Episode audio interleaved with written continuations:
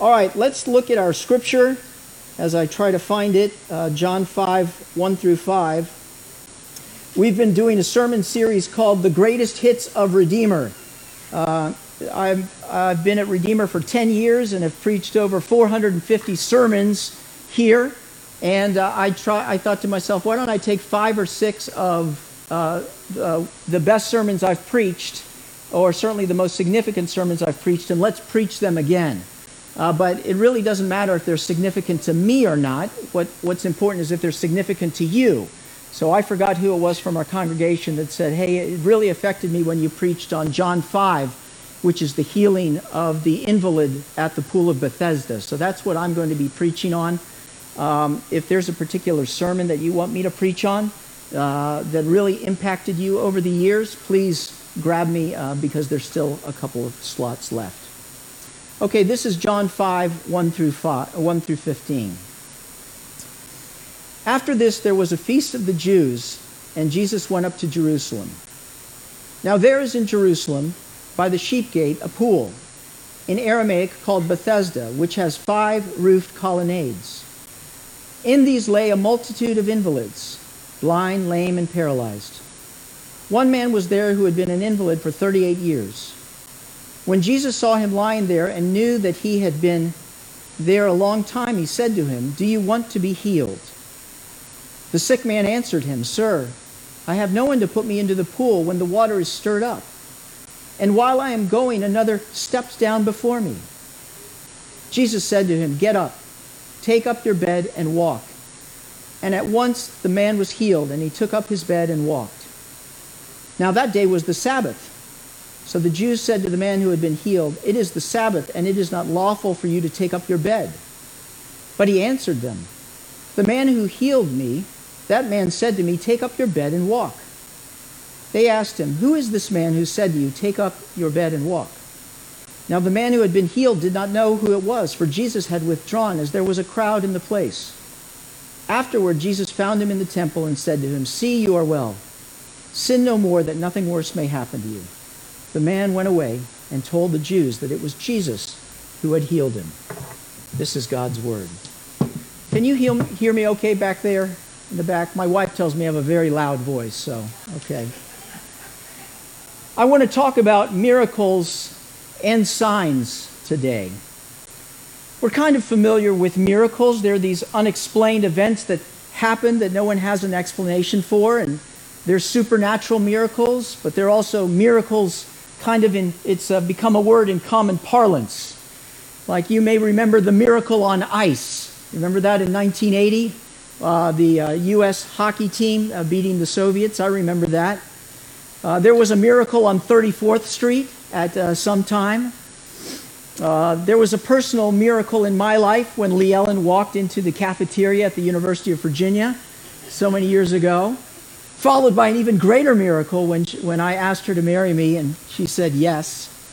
These are all sort of common miracles, but uh, we're familiar with miracles, these stories of when somebody goes into the hospital and they have cancer and they're getting ready to have surgery, and lo and behold, the doctor does one more quick check and there's no, there's no, cert, there's no cancer, they say. You're free to go. And we don't really have an explan- explanation for miracles. Signs are a little bit different than a miracle. A sign is like a miracle, but it has a message. There's something it's trying to communicate, much like when you come to a stop sign, it's communicating a message to you. In the same way, this, uh, uh, this passage here in John 5 is one of the seven signs that Jesus performed uh, in the book of John. They're actually called signs. And in fact, at the very end of the book, it says that Jesus did many other signs. But these signs are given to you, were done by Jesus, so that you may know that Jesus is the Christ. And in knowing this, you might have life in his name. Now, why am I communicating all of this?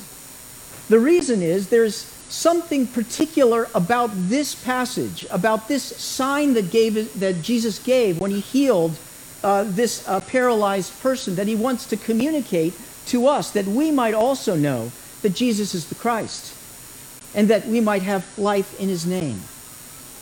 So we might think that the miracle is the healing of his legs. But I want to suggest to you that that is not the miracle of this story. It's not the sign that Jesus is trying to communicate. In this passage, the greatest miracle is not the healing of the person's legs. The greatest miracle is the healing of a person's heart. The healing of a person who has been lost and who has been found.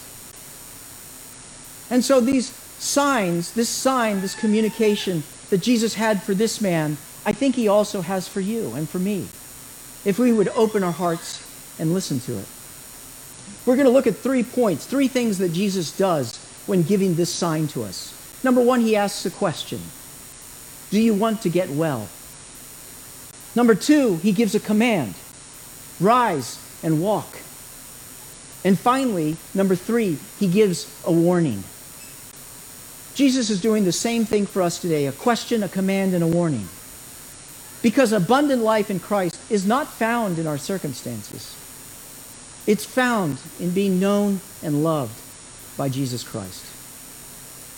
Okay, let's begin with our first point. Jesus asks a question.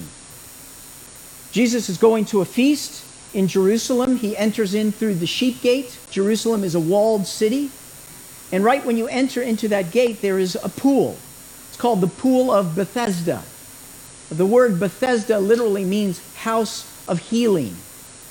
It was a, a place, this pool, surrounded by five covered colonnades that all of the, the invalid, the deaf, and the blind would gather together. Because supposedly, from time to time, an angel would come down and stir the waters.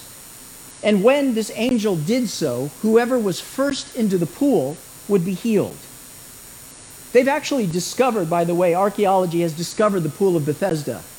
Uh, you can go and you can see the five colonnades, and there's actually a fresco on the wall of, the, of a picture of an angel coming down and stirring the water. So this isn't a story, this is history that we're talking about.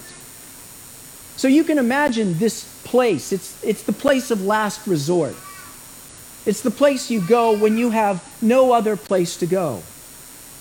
And there was a man there, a man who had been an invalid for 38 years. How long this man had been at the pool of Bethesda, we don't know.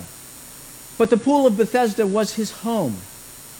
It was the place he would go day after day, hour after hour, sitting there, hoping, waiting for a miracle that he would never be able to participate in because he was paralyzed, right?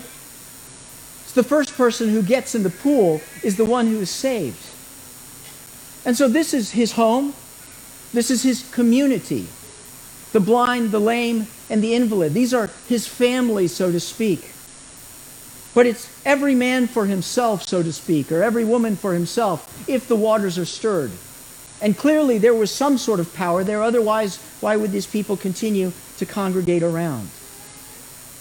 It says that when Jesus came, and he saw this man and learned about his condition. In other words, Jesus took the time and for some reason picked this person out. Now, there may have been 50 people there. I don't know how many people were there, but you know there were many. But Jesus took the time to learn about this person's condition. Because with Jesus Christ, it's always personal. Jesus didn't see crowds, he saw people. He saw individuals like you and me. And so Jesus walks up to this person who really does, has no idea who Jesus is and asks the question, Do you want to be healed? Now, I wonder what this guy is thinking when this question is asked to him. What do you think? Right? Of course, I want to be healed. Why do you think I'm here? No, I very much enjoy being paralyzed and, and living here on this mat all of my life. But Jesus has a reason for asking this question. He always has a reason. Actually, the, the, the, the, literal Greek is, Do you want to be whole? Is actually what Jesus asked the question. Do you want to be whole? See, Jesus knew that this man only knew one type of life, and that was the life of a cripple, of a paralytic. That this was his family that he had been a part of around him that he had an identity. he was the invalid who hung out at the pool of Bethesda, that he had an occupation to stay upon his mat day after day, hour after hour, waiting for a miracle that would never come. And so Jesus asked a very good question because you see that the man gives not an answer, but an excuse. The sick man answered him, Sir, I have no one to put me into the pool when the water is stirred up. And while I'm going, another steps down before me. He doesn't say, Yes, I do. Yes, Jesus, but rather he gives the answer here's why I cannot change. He's saying that I'm broken, and everyone around me is broken too. He's really saying there's no one for me, isn't he? When the water is stirred, there's no one to come alongside me and to help me down into the pool. Maybe he had some people to do that for him in the beginning. But time passed on, and sooner or later he was left all alone. So, hidden in his message is, is what he's communicating is I'm alone. I'm forsaken. I'm abandoned. There's no one to help, and so there is no hope. In other words, he's, he's amazed really that Jesus is even asking the question because no one's even asked the question, Do you want to get well? No one's cared. See, there are really two ways to ask this question, aren't there? Kind of as a bystander, do you want to be whole? Or do you want to be whole because I'm willing and I care? But this man can't hear that message. Or can he? Because it's the Son of Man who is asking the question. It's the Son of Man who rules over the wind and the waves. It's the Son of Man who knit him together in his mother's womb. The question is will he open his heart to Jesus Christ? Because he's been disappointed so many times. Jesus is doing a healing in this man's life. But before he heals his legs, he needs to heal his heart. He needs to communicate that I'm with you, that I've not forgotten about you, that I'm here for you. The appeal that Jesus gave to the crippled man is the appeal that he gives to each one of us. Do you want to be made whole again? Now, you may not be paralyzed in your legs or crippled, or you may be. But all of us are broken in some way, shape, or another, aren't we? We're all broken either relationally, emotionally, spiritually, in some way or another, abandoned or forsaken. Perhaps you've gone through a divorce, time of abandonment in your own life, where you felt what it was like to be abandoned. Perhaps you're estranged from your kids. You no longer speak with them and you feel the aloneness of those relationships.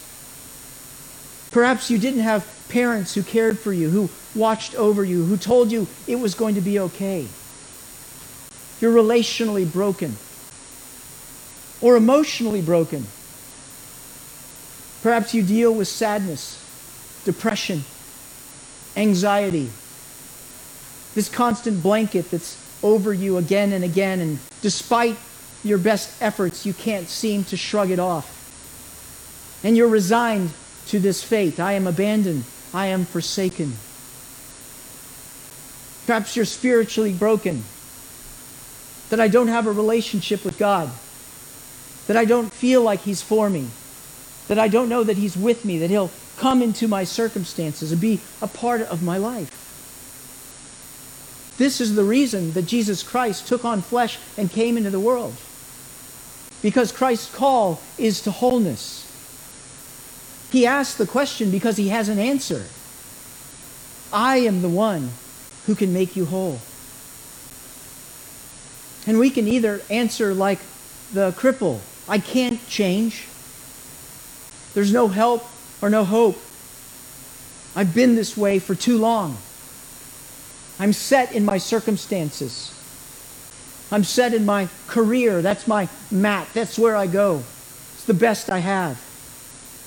I'm set in the bottle. It's the only thing that gives me comfort. It's the thing I go to.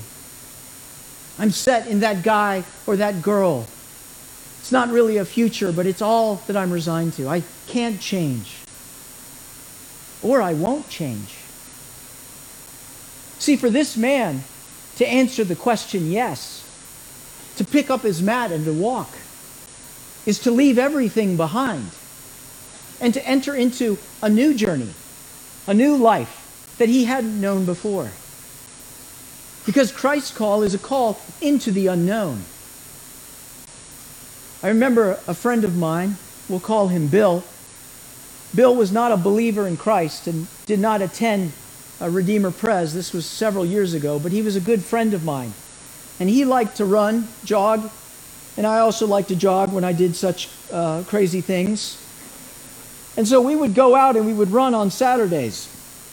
And I knew that he was not going to come to church, so I would take the opportunity to give my sermon to him, to practice my sermon to him while we were running. It was kind of in rough draft form. So I'd say, "Hey, can I can I give my can I give my sermon? Here's what I'm going to talk about." And I just, you know, talk about it, and he'd be nodding his head. And over the months in which I do this, I could tell that he's he's tracking with me. I remember one time turning to him and saying, "Do you do you believe that this is true?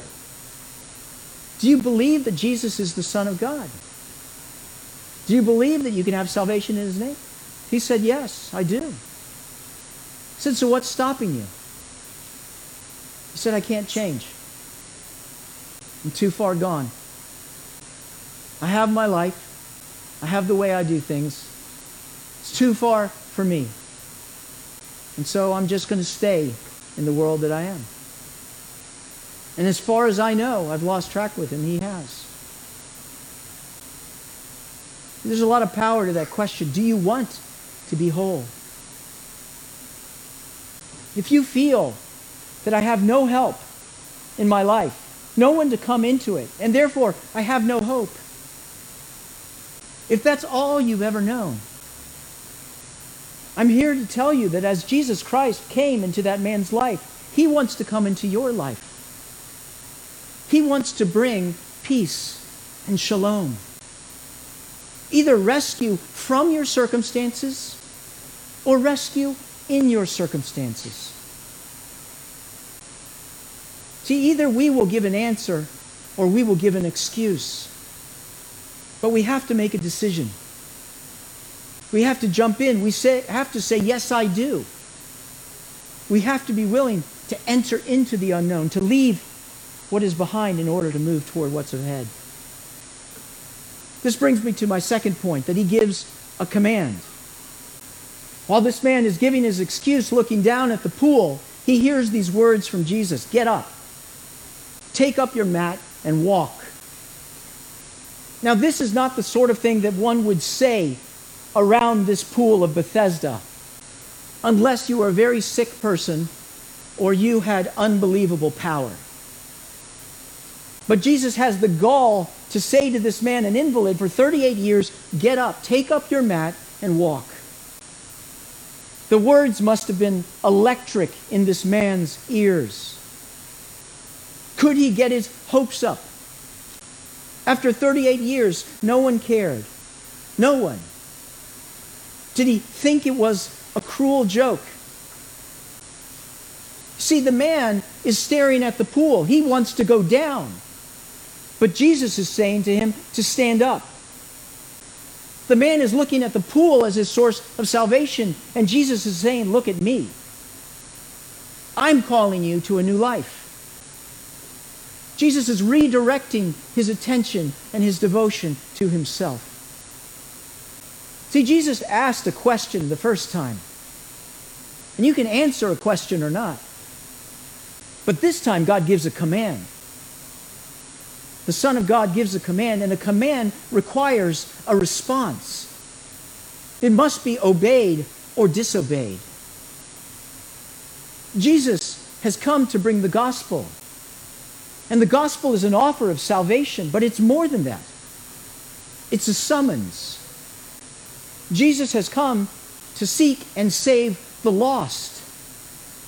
And all of us qualify in that category.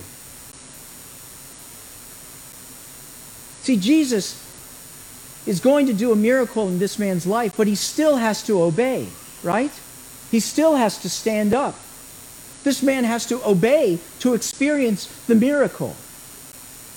And so, as the man feels this energy coursing through his legs, his sinews being rebound, his muscles rebuilding, he cautiously stands up on his own two feet and he walks. He responds in faith. See, the results of our faith lie on the other side of obedience. That's the way it works with Jesus. Jesus says to Peter, Get out of the boat and walk to me. But it's not until Peter steps out of the boat and begins to walk that he sees that the water is solid. Jesus says to the man with the shriveled hand, Stretch out your hand. And as he stretches it out, it's healed. Jesus says to the, uh, the people with leprosy, Go and show yourself to the priests. And as they were going, they were healed. In the same way, we cannot experience the miracle of wholeness in Jesus Christ until we respond to his command to get up, to walk in faith, to leave our old life of trusting in ourselves and the things around us to enter into this new life. See, Jesus' call to the man and the call to us is a call to be reborn. This pool, this baptism he wants into a new life, is the old way of life. And there's no power in it. But Jesus came to bring a new baptism in this man's life and in ours a baptism of the Holy Spirit.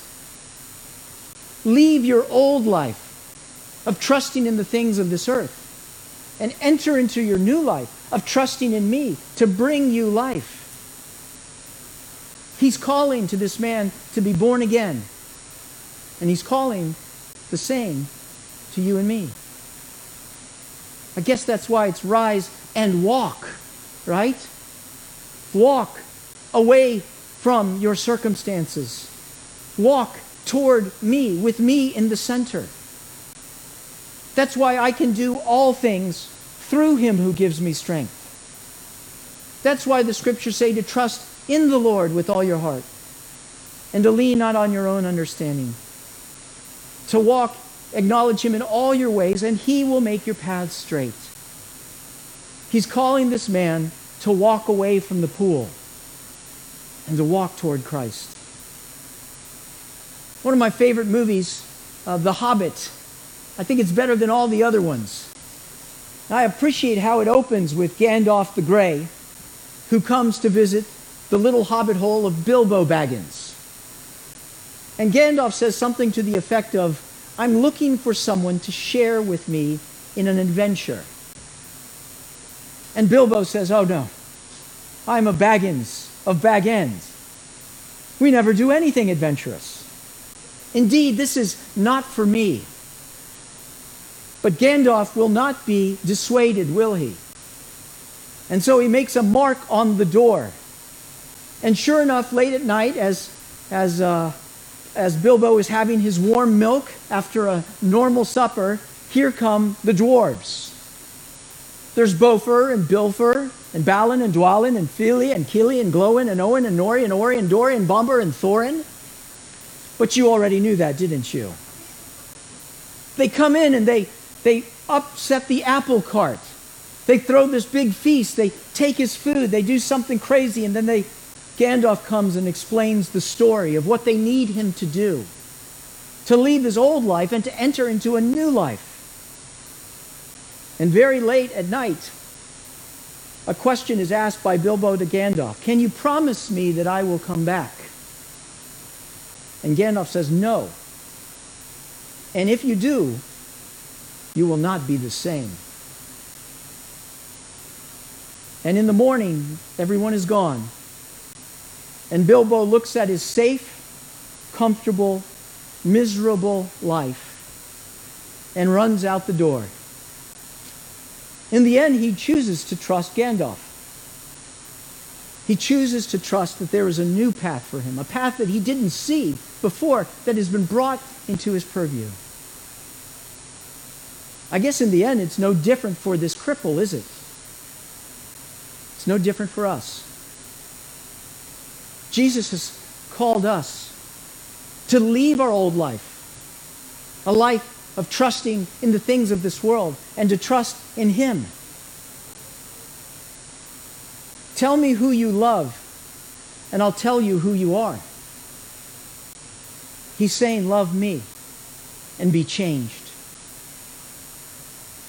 This man heard the call, Rise and walk, and though he didn't know anything about Jesus, somehow he knew that I should stand and if I fall, he will catch me. Rising and walking for him is the same as rising and walking for me. How can we trust Jesus? And his question, Do you want to be whole again? Because I can make you. The reason is because Jesus already went down into the pool of judgment. Jesus Christ already suffered for our sin and disobedience.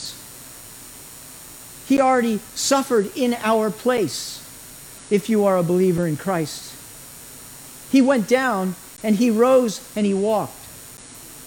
Jesus carried the cross up the hill on Golgotha and walked to his death into the tomb, and three days later he came out again, showing he is the only one who can make us whole because he is the resurrection and the life.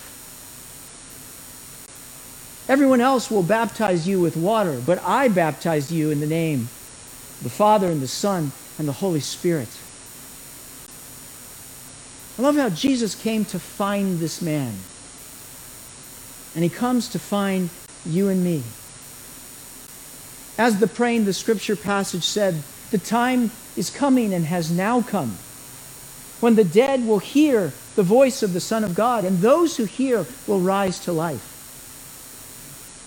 He's talking about a spiritual life right now, right where you are at, that will ultimately culminate in a physical life at the resurrection of the dead when Jesus Christ comes again. Jesus Christ did not come to make bad people good. He came to make dead people alive. So, who are you? What's your pool? What's got a hold on you if you're not a follower of Jesus Christ? What are you chained to? What's his name? What's her name? What's the number of that bank account? What's that corporate title? What is it that's chained you to this earth that you're looking to to give you life. That I'm telling you, 38 years later, you'll still be there. Because only Christ can give us a new life, the life to which we were called. If you're looking for where Jesus is, he's right at that pool right next to it. Saying, Do you want to be whole? Rise and walk and follow me. You have to trade one life for another. I can tell you that it's worth it. But you must decide on your own. You must respond in obedience because it is a command. Abundant life is not found in your circumstances. It's found in knowing and receiving the love of Jesus Christ. This brings me to my final point. Jesus gives a question, he gives a command, and then he gives a warning. In the midst of all the craziness and the crowds, Jesus slips away. But notice this Jesus goes and finds him again.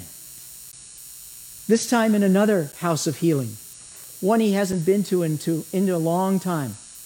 He finds him at the temple. It says afterwards, Jesus found him in the temple and said to him, See, you are well.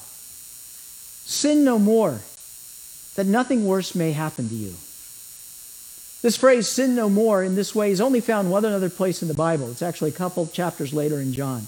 And it's the woman caught in adultery. Remember the woman who lived that life? It's the life that she chose and, and that she's brought in front of Jesus. And everybody wants to stone her, everybody wants to condemn her. And Jesus says, He who is without sin cast the first stone until all the people are gone. And Jesus says to the woman, Where are those to condemn you? She says, There's no one. Says, Neither do I condemn you. Go now and sin no more. By the way, what is his sin? Was his sin lying around on a mat? No, his sin, like the woman's, was focusing his hope on something other than Jesus. Because the work of God is to believe in him, to trust in Jesus Christ. That's what this sign is all about. To the crippled man and to us, you can trust me. Even though you feel forsaken, even though you feel alone, even though everyone might have abandoned you, I have come into your life and I can make you whole. The man now knows that the name of this person is Jesus, which means the Lord is salvation. What Jesus is really communicating to him is this I've given you your legs, I've given you the thing that you thought you wanted. Do you want me or it? In other words, is the reason that I worship Jesus because Jesus gives me a better marriage, because he gives me a better life, because he gives me uh, self assurance? Or is the reason I worship Jesus because he's Lord, because he's Savior? Come healed legs or not, come fixed circumstances or not. The reason I worship Jesus is because he's right. You know, being a Christian is hard enough. But trying to live in two worlds, where I'm somebody on Sunday, but I'm somebody else the rest of the week, a part time follower in Jesus is absolutely miserable. Jesus is saying to this man, and he's saying to us, Give all of your life to me. Trust me and follow me. It's about obedience to God's word and God's commands as crazy as it was for this man to rise and walk, Jesus is going to call him to do all sorts of things, to give up his life and follow him, to deny himself and take up his cross and follow him, to trust him as his king, Lord and Savior, no matter what. I remember I was when I was on staff with Young Life and we were at camp, and there was uh, these uh, these gals who had come to camp, and they were they were uh, they were dressed like goths. Remember uh, that style where you wore all black and black nail polish and the hair and the whole deal. And they were checking out this Jesus thing, but from afar. And I remember they were meeting with the speaker, and, and they, uh, they asked him the question Do you mean if I trust Jesus Christ with my life, that I have to give up everything I have and I need to go to Africa and I need to be a missionary for the rest of my life? And he said, I'm not saying that Jesus is calling you to do that. But I'm not saying he's not. He's calling you to himself. Trust him and lean not on your own understanding. Acknowledge him in all ways and he'll make your path straight. That's what the warning is. Don't settle for anything less than him. If you're a Christian, examine your life. The Bible says to never doubt our salvation, but to examine it. Do I really follow him because he's him and because I love him? Am I willing to die again today for him? Whatever he calls me to. That's how I know that I love Jesus and that I follow him. Not something that I did 15, 20 years ago on a dock at a camp, but that I want to follow him now. Additionally, if you want to be a Christian, He's calling for all of your life. He wants it all. He's a jealous God. Because He can't do anything with you unless He has all of you. And He won't settle for anything less than the throne of your life. I want to leave you with this picture because you're going to go out and you're going to go into the world. And if you look hard, in fact, you won't have to look hard at all, you'll see the pool, the pool of Bethesda everywhere. It's in your high school when you walk into it, in your middle school, it's at your workplace, it's at the mall. People standing around, waiting, hoping for something that will bring them joy and love and peace. What they're looking for is the gospel. And we who have been changed by the love of Jesus Christ are being called to go out into the world and to present the message of the gospel to them as well, that they might be healed, that they might rise and walk.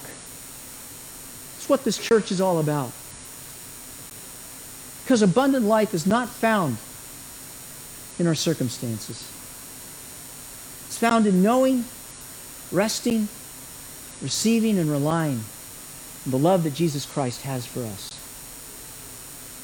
That's a journey and adventure worth taking. And I hope you do so. Let's pray. God, thank you that you sent your son Jesus. Jesus, thank you for how you dealt with this man. Thank you that you come into our life and say the same thing. Do you want to be whole? Because I can and I am willing. Pray that no one would leave this place without having given their heart lock, stock, and barrel to you, to follow you as their King, their Savior, their life, and their love. Pray all of these things in Christ's name. Amen.